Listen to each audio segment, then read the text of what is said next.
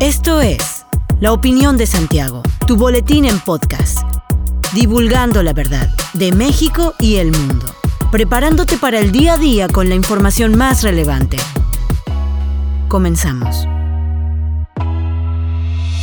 Buen día, bienvenido a la opinión de Santiago, una dosis breve de información para arrancar el día con lo más relevante a nivel nacional e internacional. El Tribunal Electoral del Poder Judicial de la Federación dio luz verde al Instituto Nacional Electoral para concluir la investigación contra Pío López Obrador, hermano del presidente de la República, por presuntos delitos electorales. El magistrado José Luis Vargas Valdés presentó un proyecto en el cual pidió desechar el asunto y con ello ordenar al INE que ya no investigue, bajo el argumento de que el caso proscribió. Sin embargo, seis de las siete magistraturas rechazaron el proyecto, con lo cual la investigación seguirá con su curso. La resolución está relacionada con el video que se difundió en agosto de 2020, pero grabado el 16 de junio de 2015, en el que se ve a Pío López Obrador recibiendo dinero en efectivo de manos de David León Méndez. El presidente Andrés Manuel López Obrador descartó que se trata de un acto de corrupción y advirtió que el dinero que recibió su hermano era parte de las aportaciones ciudadanas para fortalecer el partido Morena. La unidad de inteligencia financiera de la Secretaría de Hacienda entregó en agosto pasado información sobre el caso, y pese a que el mismo Pío López Obrador ha intentado detener la investigación del Tribunal Electoral presentando dos impugnaciones ante el orden jurisdiccional electoral, el INE ha decidido seguir adelante con la misma. El gobernador del Estado de México, Alfredo del Mazo Maza, inauguró formalmente la autopista urbana Siervo de la Nación, la cual está destinada a convertirse en una de las mayores conectividades del Valle de México y forma parte de la infraestructura del Aeropuerto Internacional Felipe Ángeles. Los datos revelan que la autopista requirió de una inversión de más de 8.700 millones de pesos. Del Mazo dijo que la obra reducirá tiempos de traslado hasta 30 minutos y dará servicio a unos 34.000 automóviles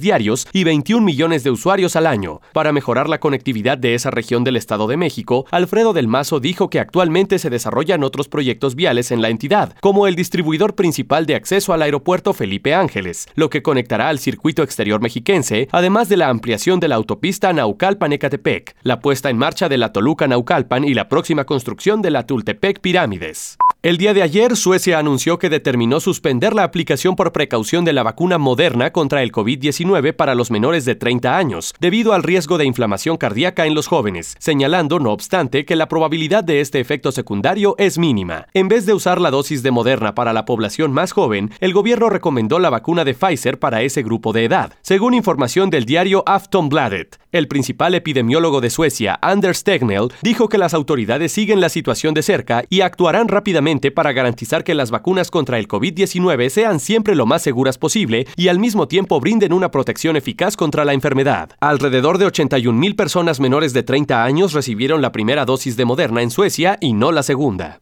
El presidente de Perú, Pedro Castillo, anunció el miércoles la renuncia de su primer ministro y todo su gabinete ministerial, dos meses después de haber asumido el gobierno en un sorpresivo mensaje al país transmitido por la televisora estatal. En un mensaje a la nación de dos minutos y medio, replicado en la cuenta de Twitter de la presidencia de Perú, Castillo dijo que en su compromiso por abordar de manera prioritaria los grandes problemas que tiene el país, como son la salud, el hambre, la pobreza, decidió tomar algunas decisiones en favor de la gobernabilidad. En días pasados, el gobierno ha tenido discusiones con el Congreso por las intenciones del ahora ex primer ministro de nacionalizar la explotación de gas en la zona de Camisea, que está en poder de la iniciativa privada. La organización México Evalúa presentó la octava edición del estudio Hallazgos correspondiente al año 2020, en el que elabora un ranking de los sistemas de justicia penal oral en el país. Y por cuarta ocasión, el Estado de Querétaro obtuvo el primer lugar por la operación del modelo de gestión interinstitucional Cosmos. La nueva edición del estudio revela la consolidación de la justicia oral a cinco años su entrada en vigor a nivel nacional. La investigadora senior del Programa de Justicia de México Evalúa, Cristel Rosales, destacó a Querétaro por la sistemicidad y